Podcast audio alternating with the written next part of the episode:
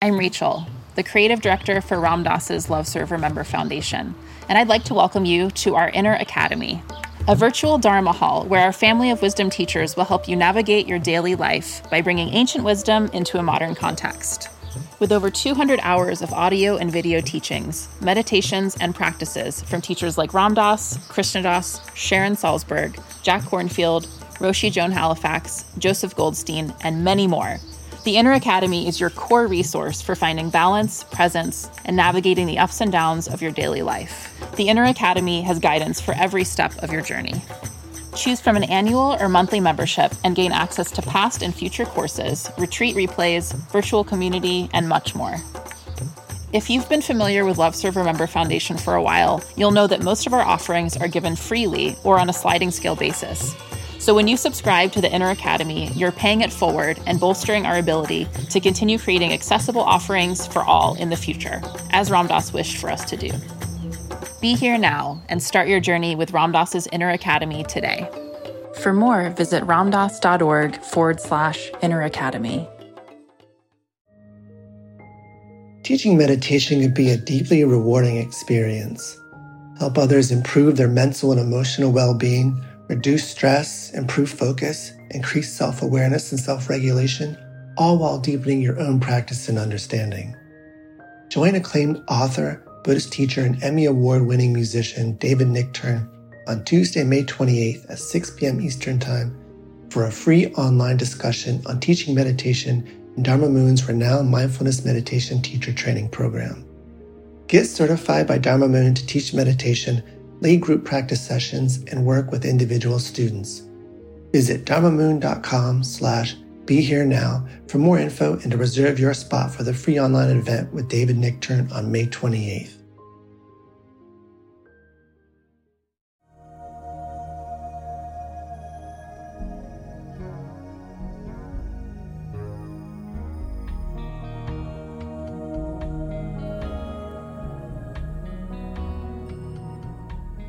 Welcome to the Joseph Goldstein Insight Hour. This podcast is an expression of our shared interest in self-discovery. Join Joseph as he shares his deep knowledge of the path of mindfulness. If you are interested in supporting this podcast, please go to BeHereNowNetwork.com/Joseph.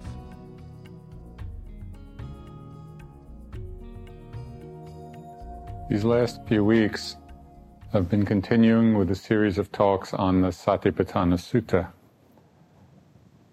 particularly discussing different aspects of the fourth foundation of mindfulness, which is mindfulness of the Dhamma.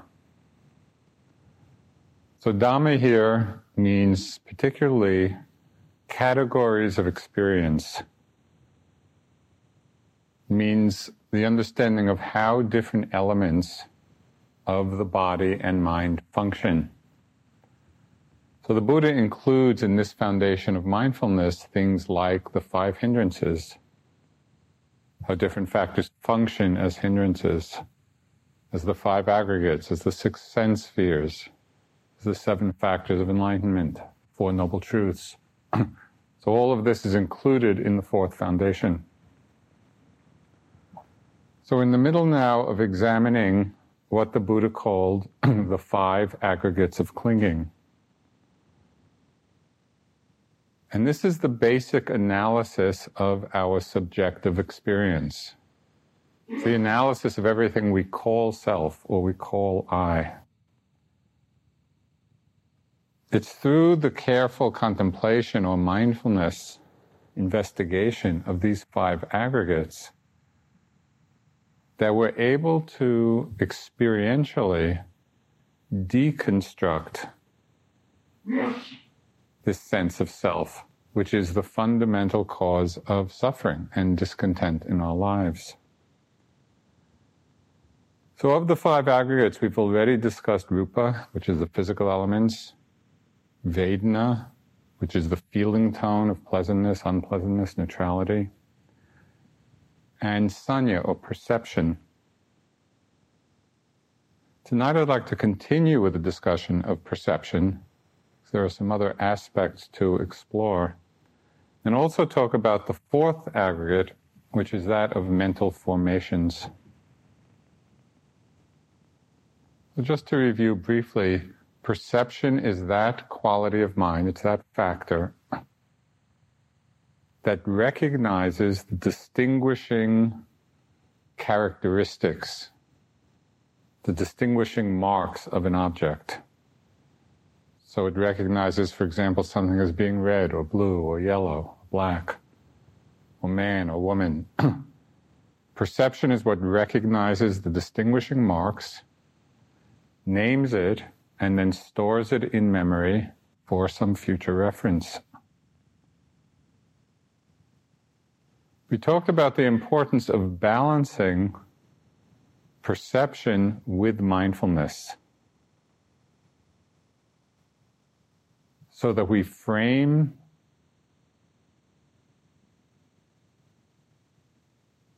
we use the frame of our recognition, we use the frame of our perception in order to look at the experience, to feel the experience, to enter into it more deeply, and not to simply be looking at the frame. Now, it's interesting to note that perception is a common factor, which means this moment of recognition is happening in every moment of consciousness. Mindfulness is not a common factor. Mindfulness is sometimes there and sometimes not there. And so it needs to be cultivated. We need to strengthen the mindfulness so that it's operating as a strong force in our minds, as a strong balance to the factor of perception.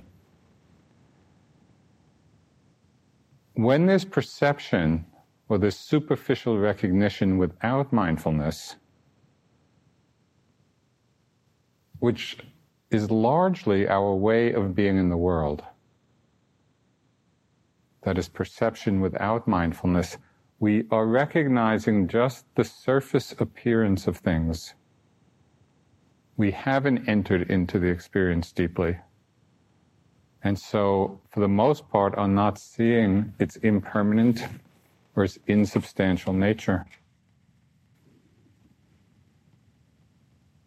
There are many areas of our lives where we can see the tendency to solidify our view of the world, solidify our view of ourselves through superficial perceptions and concepts.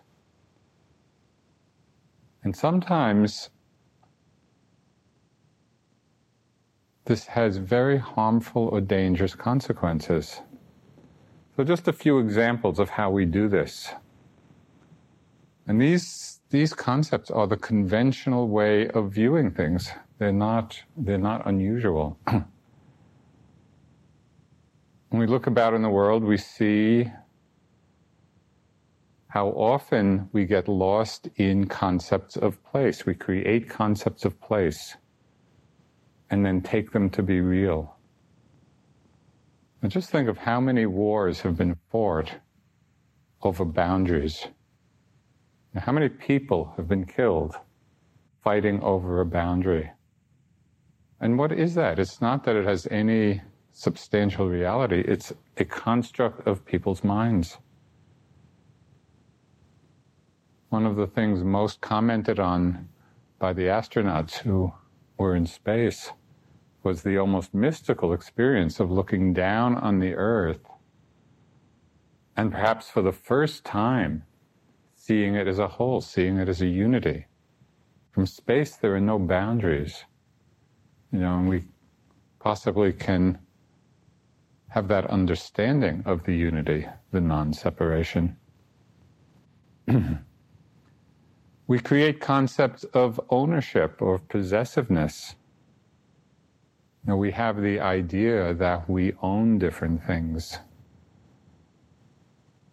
Sometimes this is on a global scale. The idea that one country can own another country. We see the legacy of this notion, this concept, the legacy of colonialism in so many fractured societies in the world today. Where did all that come from? It came from belief or attachment to this concept. Sometimes we see it on a very local scale. Attachment to ownership or possessiveness, as local a scale as your sitting place in the hall. You know, how would you feel if you came into the hall and you saw somebody sitting in your place? There would probably be a moment, you know, where the mind or heart contracted or became aversive or judgmental, because already we've claimed this sense of ownership.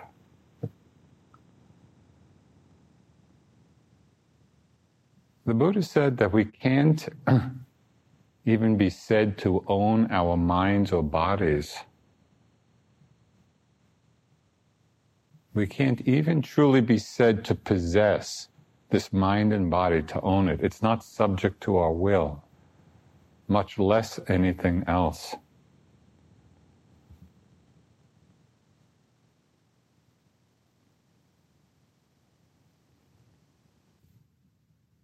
Concepts of place, concepts of ownership, concepts of time. This is a hugely powerful construct that imprisons us to a large extent in our lives. We have created the notions of past and future. So how do we do this? Perception, this factor of perception, recognizes certain kinds of thoughts. You know, we have certain thoughts of memories, of recollections, of remembrances. And so perception recognizes this, creates a concept, past, and then there's a little mental gymnastic that goes on, and it's as if we toss this concept back behind us as if the past is a reality back there someplace. We do the same thing with future. Perception recognizes certain kinds of thoughts, of imagining, planning, anticipating,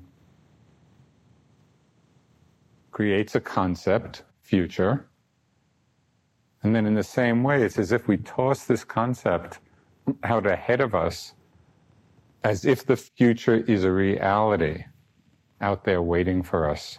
And in both cases, we are not seeing that it is simply a thought in the present moment. How do you experience past? How do you experience future? Other than as a thought in the moment.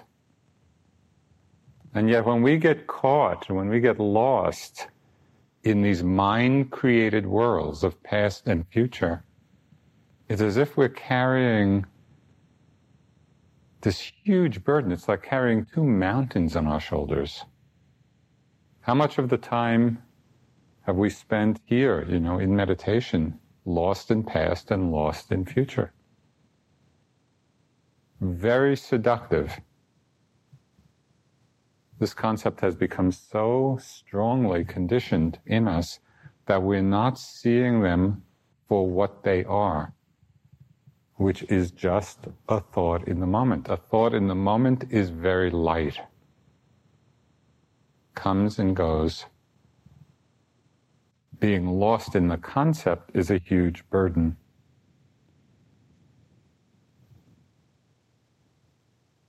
And these concepts of time also very much condition how we experience the moment. Just as a common example on retreat, pay attention to time thoughts about the retreat. You know, maybe you're having a difficult day, you know, and maybe the body hurts, or the mind is restless or bored.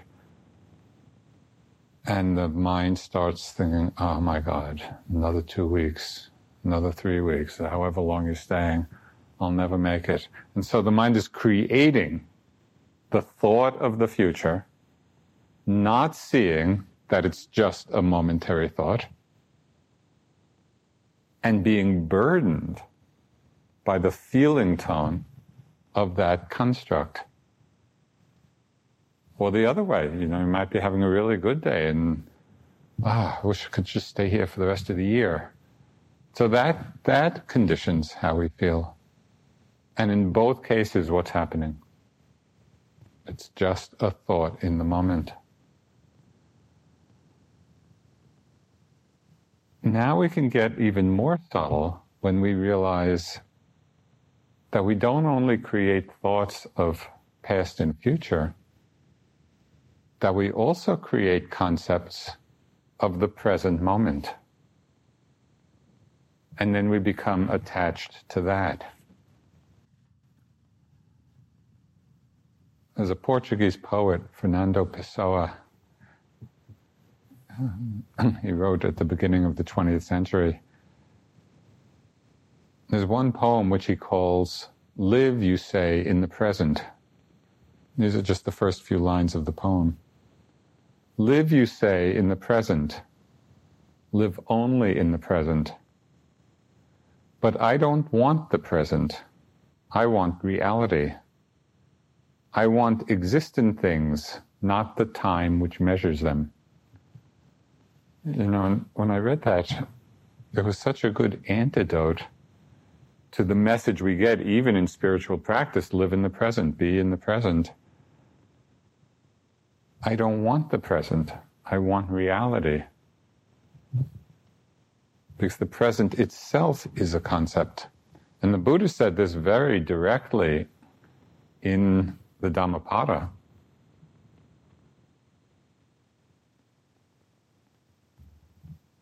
And the teaching here is so powerful. I think if we could really hear it and get it, just these few lines could enlighten us. He said, let go of the past, let go of the future, let go of the present, and cross over to the further shore. With a mind wholly liberated, you go beyond birth and death. Now, I think most of us have a sense of what it means, and have actually done it, letting go of the past. You know, sometimes at least, we see that it's just a thought and let go of it. We see that the future is just a thought and let go of it. But what does it mean to let go of the present? You know, can you settle back into that mind that releases even that clinging, that attachment to the moment? Relaxing back into openness. So there's concepts of place, concepts of ownership or possessiveness, concepts of time, all created by perception, not balanced by mindfulness. We create concepts of self-image, you know, our role in the world, how we present ourselves, to others. As soon as we identify with any self-image, with any role at all, it's already a limitation, a contraction. Sometimes on retreat, we create spiritual self-images, the good yogi, bad yogi syndrome. You know, we're having what seems to be a good, pleasant sitting. Oh, I'm such a good yogi. It's really going well. Then you have a difficult sitting. Oh, I'm such a bad yogi. It seems like I'm not getting any place. And we go back and forth, and not only do we get lost in these practice assessment tapes about ourselves, we have all kinds of practice assessment tapes about our fellow yogis, you know, and all of these projections, and then compare ourselves to other yogis. When we're not caught up in concepts of self-image, then it's possible to relax back into a much more open-hearted, spontaneous unfolding. Just as an example of that possibility, I want to read you something. This was an article that was in Tricycle magazine.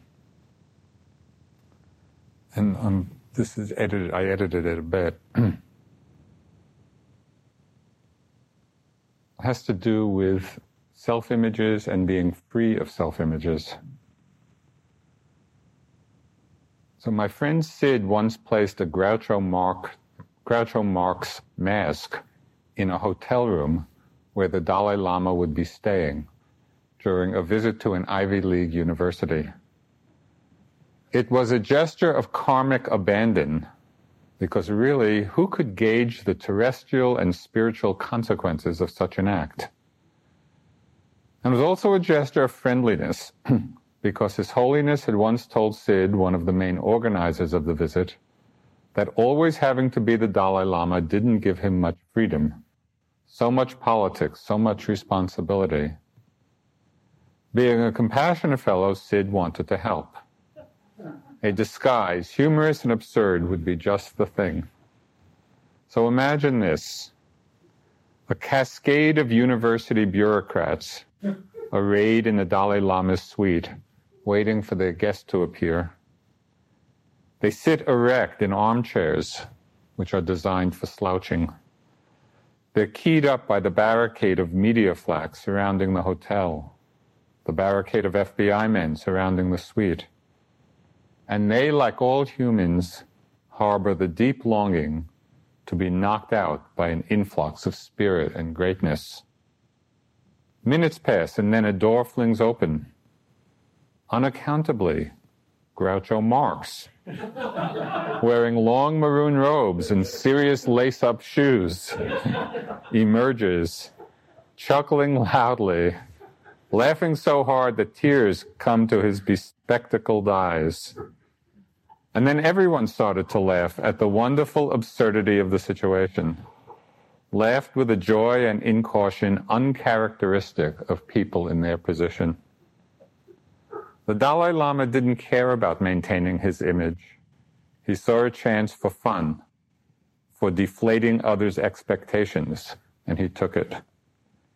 Even His Holiness needs a little Groucho in his life. So it's a wonderful image of Groucho coming out in maroon robes. So we want to see how we get caught and can be free from the imprisonment, of self-image, self-concept. We also create concepts about things that may seem even more fundamental, like age or gender or race. When we look more deeply, we see that these are concepts too. How old is your breath? Does it make sense? Is the pain in your back male or female? What color is your mind?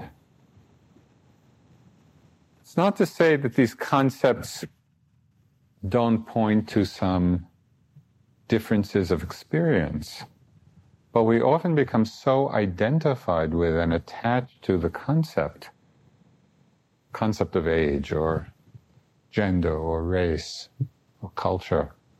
And so we just solidify this very fixed sense of identity, of who we are. So our deepest conditioning and the source of so much suffering in our lives comes out of one most basic and misguided perception. That is, we create the concept of self, of I. We create the idea, the reference point of someone behind experience to whom all experience is happening. That reference point is a construct of our own minds. So why is it so strongly conditioned in us? We're attached to and identified so strongly with this belief in this idea of self, the reference point of self, because we are relying on and are satisfied with a very superficial perception of our experience. You know, we recognize a pattern. We recognize a certain pattern of physical and mental elements. We recognize the pattern, and then we call that pattern Joseph, or self, or I. Not seeing that these concepts are only a designation for a certain arising appearance. Now, so just as another example, imagine, we haven't had one lately, but just imagine the last big winter storm. You know, and there's just huge storm happening, a blizzard. And we create this notion, we create this concept of storm or blizzard. But what is it really? Is there any storm or blizzard apart from the constituent elements of cold and wind and snow? And even each of those can be broken down further. When we look carefully at experience, we see that storm is just a designation for the appearance of a constellation of elements which are changing moment to moment.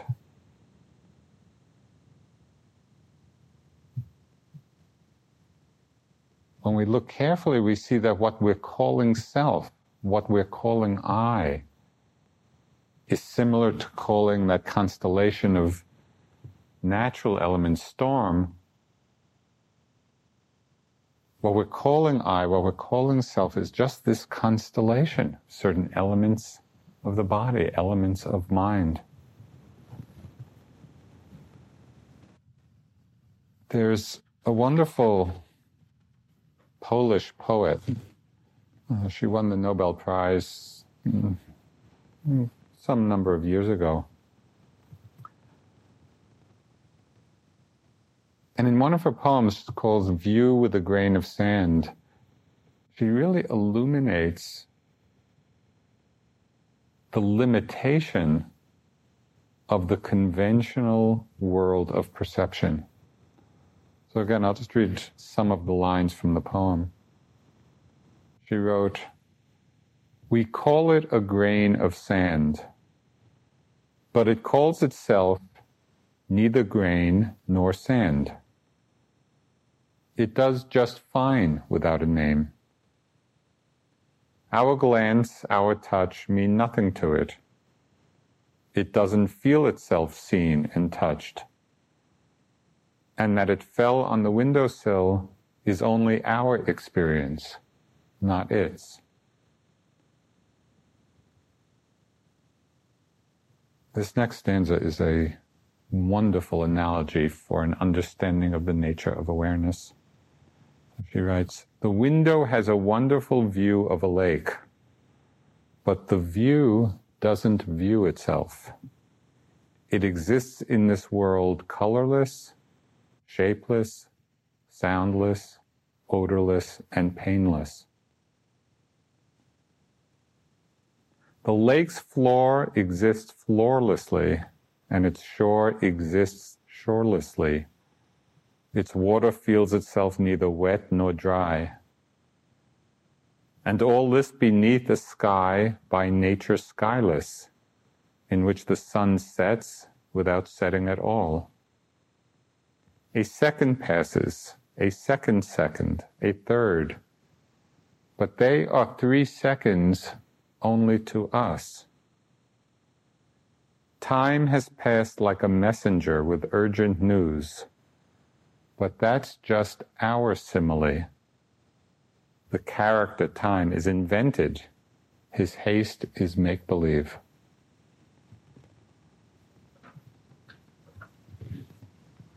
We live in the world of these concepts.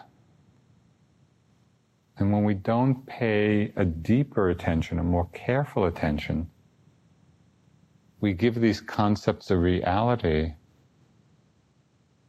which limit our experience of things and imprison us in this world of perception. It imprisons us in the conventional understanding of self, of I.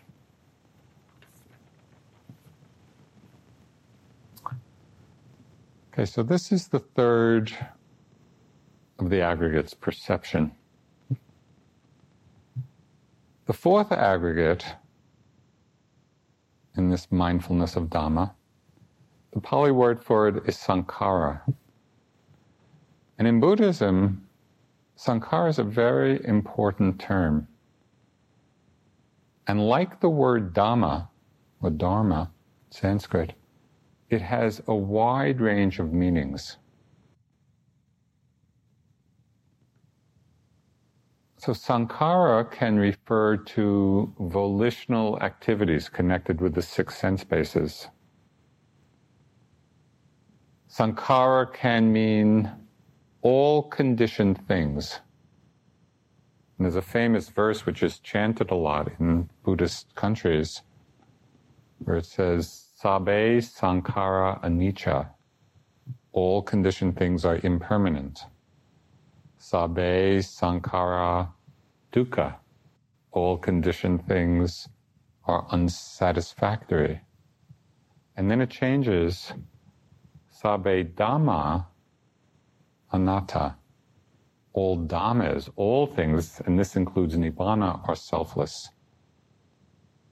So it's just making an interesting distinction here between conditioned arisings, which are impermanent and unsatisfactory, and then all dhammas, including nibbana, which are selfless.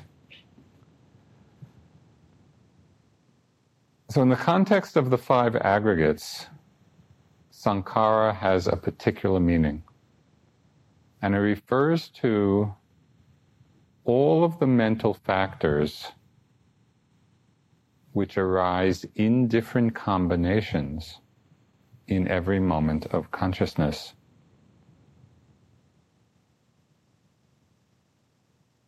In this particular aggregate, the fourth aggregate of sankhara, it does not include the mental factors of feelings and perceptions, which the Buddha had singled out, you know, as other aggregates because they're so particularly important. So it's all the mental factors other than feeling and perception. Now, what are mental factors? These qualities of mind that arise in different combinations in every moment of knowing, they are the building blocks of all our mental activity. These mental factors are the building blocks of thoughts and moods and emotions and mind states. In the Buddhist psychology, the Abhidhamma, these factors are delineated into four different categories. And I'd like to give just a brief description of these four categories, because it becomes a very clear model for understanding the processes of our mind and also the karmic consequences of our mind's activity. So this is a mini crash course in Abhidhamma, about 10 minutes worth. Okay, this is the delineation of mental factors. The first category is called the universal factors, which means there are seven factors of mind which arise in every moment of consciousness.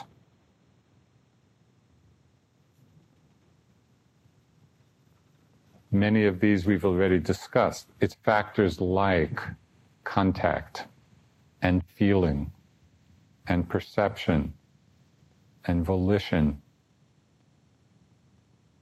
Okay, these are factors that are arising every moment. The second category of mental factors are called occasionals.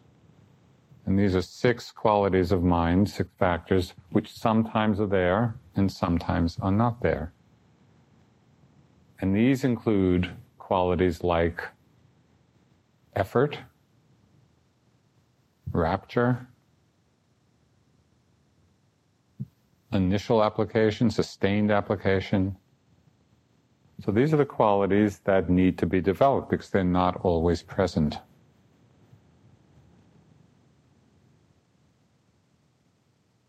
These two categories, the common factors and the occasional factors, are ethically neutral. What this means is that they occur in both wholesome and unwholesome states of mind. So this is interesting, that rapture can be in an unwholesome state or a wholesome state. Energy can be used skillfully or unskillfully. Concentration can be used skillfully and unskillfully.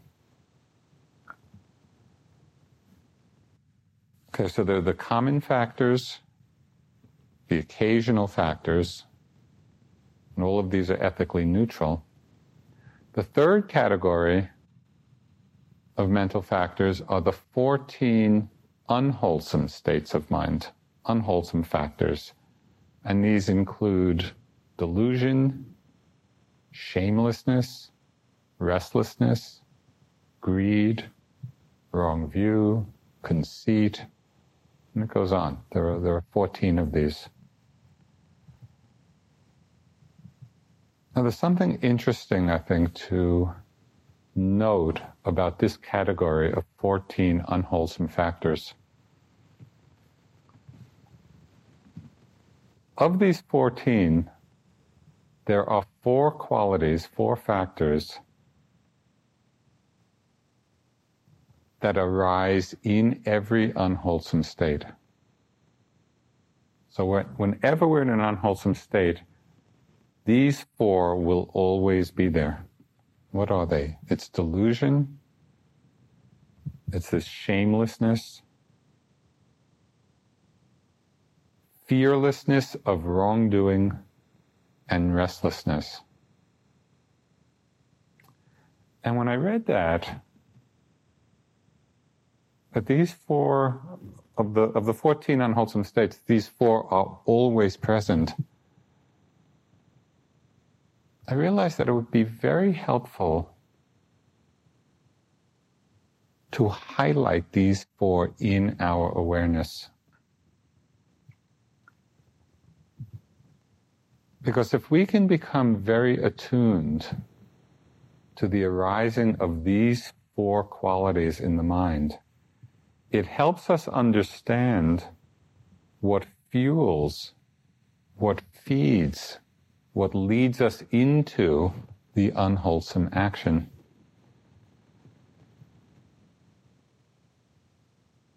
Now, sometimes when we're about to do something that we know is not quite wholesome, and maybe it's like taking the second helping of dessert when you're already completely full, but there's just, that moment of greed, and it just wanting to take more. Or maybe it's before some moment of wrong speech. Right at that time, when we know we're about to do something that's not quite wholesome, we know it's not quite right, we might look, we might examine the mind at that time in terms of these four mental factors and see how they are conditioning the action. They're actually leading us into the action. If we can bring an engaged and interested interest to how these factors are working at that time, it often becomes a vehicle for our release from them. So, for example, we might particularly notice just the quality of restlessness, restlessness of mind, which underlies so many unskillful actions. There's a restlessness, and we want to get out of it in some way. And so we do something which may be unskillful. Or we might notice a kind of rebelliousness in the mind. I've noticed this when I'm about to do something that I know is not the most helpful thing in the world. And I know it, I can recognize it. And I can see this little tone of rebelliousness in my mind. Well, I'm going to do it anyway. You know, what is that? That factor is really an expression of the shamelessness, you know, or fearlessness of wrongdoing. It's like this rebelliousness is just overriding those two factors. So by focusing on it, it actually becomes interesting to watch the dynamics of our mind. Or in moments of intent, you know, to do something that is unskillful, either a small unskillful thing or a big one, we might really look and investigate how the power of delusion is operating at that moment. Of how we're delusion here, meaning we're not considering, we're not taking in the understanding of karma, and that this action will bring about, in some form or another, some kind of suffering. So in all of this, it's not that we become aware and more highly attuned to these four unwholesome factors, which are always present in an unwholesome action. We're not attuning ourselves to them in order to judge ourselves, you know, or in order to become critical. It's really attuning to them in order to free ourselves out of understanding the operation of the mind. All of these factors are impersonal. They are all selfless. They're just fulfilling their own function. Can we shed some light on that so we understand what's moving us? A transforming point in my practice came, okay, it took a while to get to this point, but when I was able to come to that place where I would rather see the defilements, the kalesas, the unwholesome factors in my mind, I would much rather see them than not see them, a whole area of interest opened up. So instead of the pattern of self-judgment about what was happening, it aroused this tremendous interest and investigation.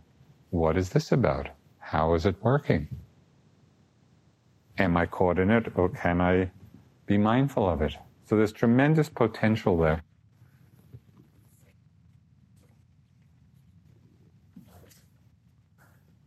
Okay, so there's the 7 common factors and the 6 occasional ones, and these are the ones that are ethically neutral. There are 14 unwholesome mental factors, 4 of which are always present in an unskillful state.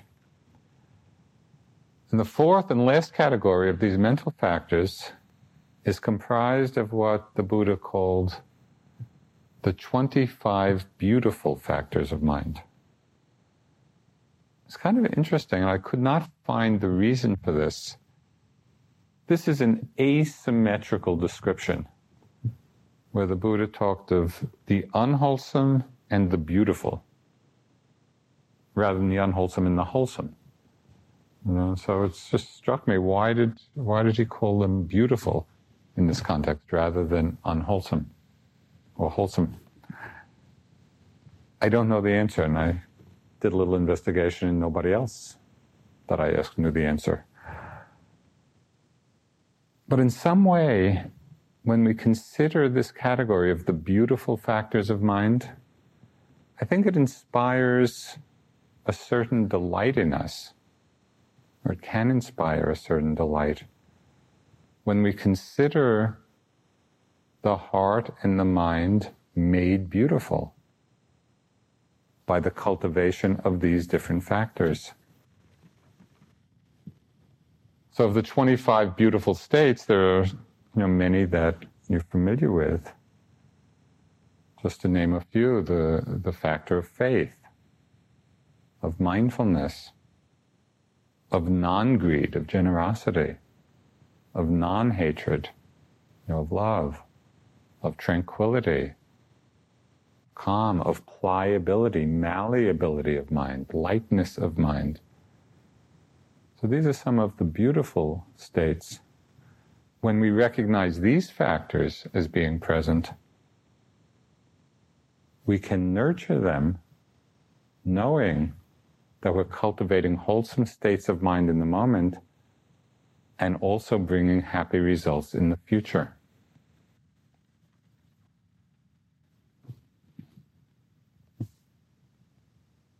So why is this contemplation of this fourth aggregate, mindfulness of sankharas, mindfulness of mental factors, why is it so important? Why did the Buddha give such emphasis to this?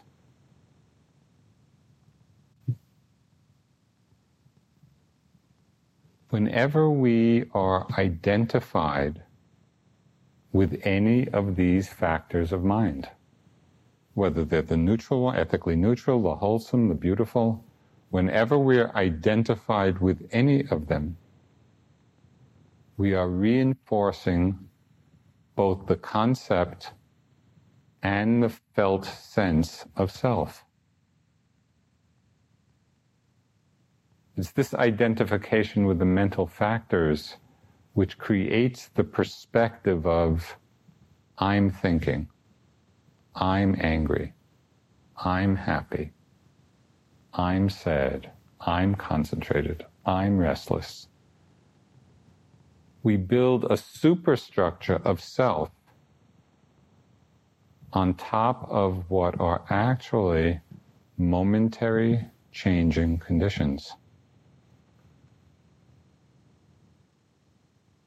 When we observe them more carefully, when we apply mindfulness to this aggregate of sankhara, of mental factors, we see that each one of them is simply arising out of particular conditions, expressing its nature, and passing away.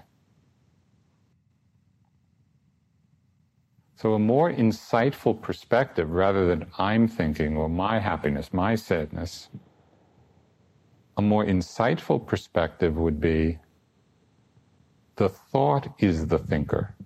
The thought is thinking itself. It's love which loves, anger which angers, joy which joys. There's no I, there's no self in any of these. These factors are not self, they're not I, they're not mine, they don't belong to anyone.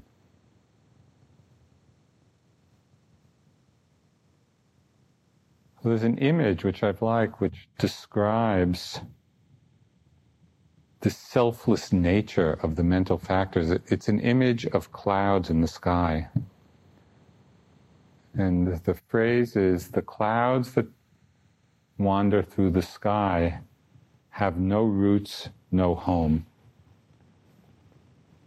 And so I just get this image of, clouds with a root down to the ground. And it's such an absurd image. Clouds have no root. They're not rooted any place. They simply wander through the sky, no roots, no home. Well, all of these thoughts and emotions and different mental factors are like clouds in the sky. They're not rooted in self. Ajahn Chah expressed this in his usual very clear and straightforward way. He said, within itself, the mind is already peaceful. That the mind is not peaceful these days is because it follows moods. It becomes agitated because moods deceive it. Sense impressions come and trick it into unhappiness, suffering, gladness, and sorrow. But the mind's true nature is none of these things. Gladness or sadness is not the mind, but only a mood, a mental factor, coming to deceive us. The untrained mind gets lost and follows these things. It forgets itself. Then we think that it is we who are upset or at ease or whatever. But really this mind of ours is already unmoving and peaceful, really peaceful. So we must train the mind to know these sense impressions and not get lost in them. Just this is the aim of all this difficult practice we put ourselves through.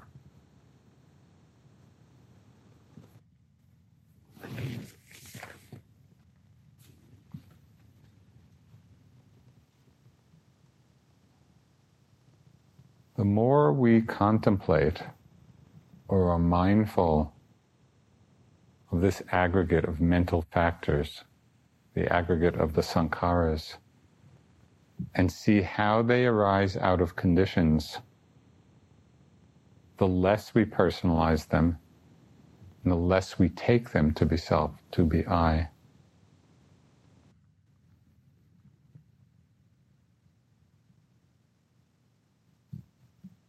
So what helps us contemplate these mental factors with insight and wisdom? How can we do it experientially in our practice? It's helpful to see what it is that conditions the arising of different emotions and mind states. Now, very often we can notice how a mood or an emotion is triggered by a certain thought. You know, maybe we have a thought of a person, and then we feel either delight or anger or longing. The thought or image of the person may be very quick, maybe just a flashing thought in the mind.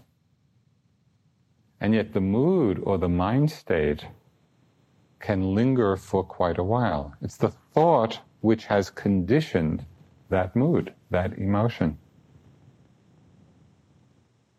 Sometimes it works the other way. Sometimes our moods or mind states condition a whole proliferation of thought.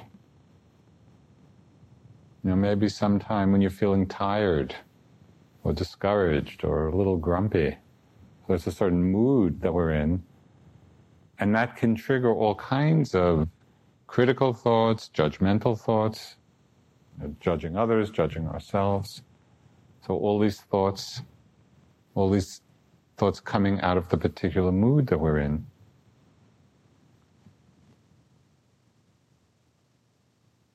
You can also see how thoughts and emotions and the whole array of mental factors are conditioned by our background and our level of understanding. One of the most striking statements of the Buddha in terms of how we live our lives, he said, what the world calls happiness, I call suffering. And what the world calls suffering, I call happiness. So I find that a pretty illuminating remark in terms of what we think and feel depending on our level of understanding. You know, what makes one person unhappy could leave another person quite at ease. I had a striking example of this just in my own experience, the kind of the discordance of how I felt relative to how many others felt. This was about 15 years ago, maybe 20 years ago. I was out in Oakland, and a friend took me to a Bruce Springsteen concert at the Oakland Coliseum. And, you know, this was a big event. He was all excited about going.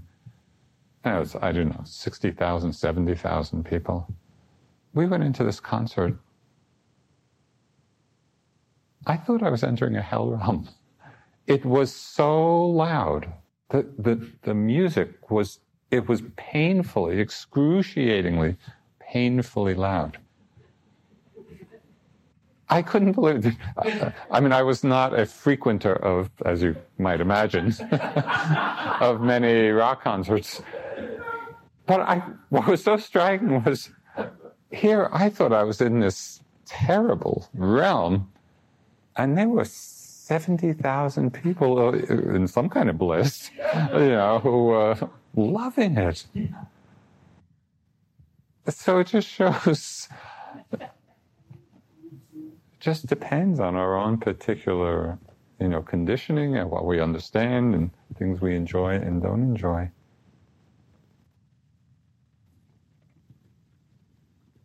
The more mindful we are of the conditioning factors of these different mental factors, how they're conditioned in the mind, either how thoughts condition emotions or emotions condition thoughts, or our levels of understanding condition how we feel.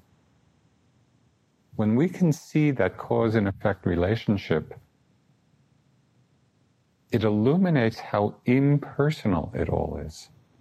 These factors are not I, they're not self, they're not mine. They're arising out of conditions. They last for some short period of time, they pass away. So the power of this application of mindfulness of this aggregate of mental formations, is tremendously helpful in freeing us from the creation, the construct of I and self. So next week, I'd like to continue. There's more to say about sankhara. So I'd like to continue next week with a little bit more about these mental formations, and then also consider the last of the five aggregates, which is vijnana, or consciousness.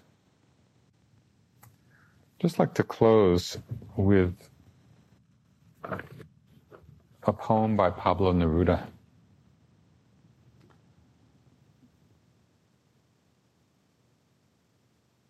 And it has to do with at least some of the things talked about this evening. The name of the poem is Too Many Names. Mondays are meshed with Tuesdays, and the week with the whole year. Time cannot be cut with your exhausted scissors, and all the names of the day are washed out by the waters of night. No one can claim the name of Pedro. Nobody is Rosa or Maria. All of us are dust or sand. All of us are rain under rain. They have spoken to me of Venezuelas, of Chiles, of Paraguays. I have no idea what they are saying. I know only the skin of the earth, and I know it has no name. When I sleep every night, what am I called or not called? And when I wake, who am I if it was not I while I slept? Let us not fill our mouths with so many faltering names, with so many sad formalities, with so many pompous letters, with so much of yours and mine, with so much signing of papers. I have a mind to confuse things, unite them, make them newborn, mix them up, undress them, until all light in the world has the oneness of the ocean, a generous, vast wholeness, a crackling, living fragrance.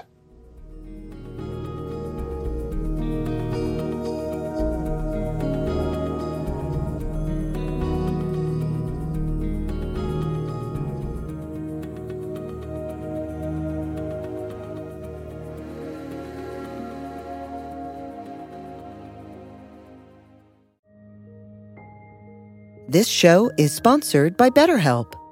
Are you holding on to a secret you need to get off your chest? Maybe you're feeling regret about past actions. If you keep your stressors all bottled up, it can start to affect you negatively.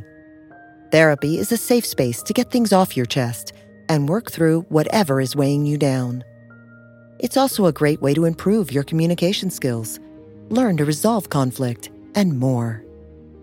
If you're thinking of starting therapy, give BetterHelp a try.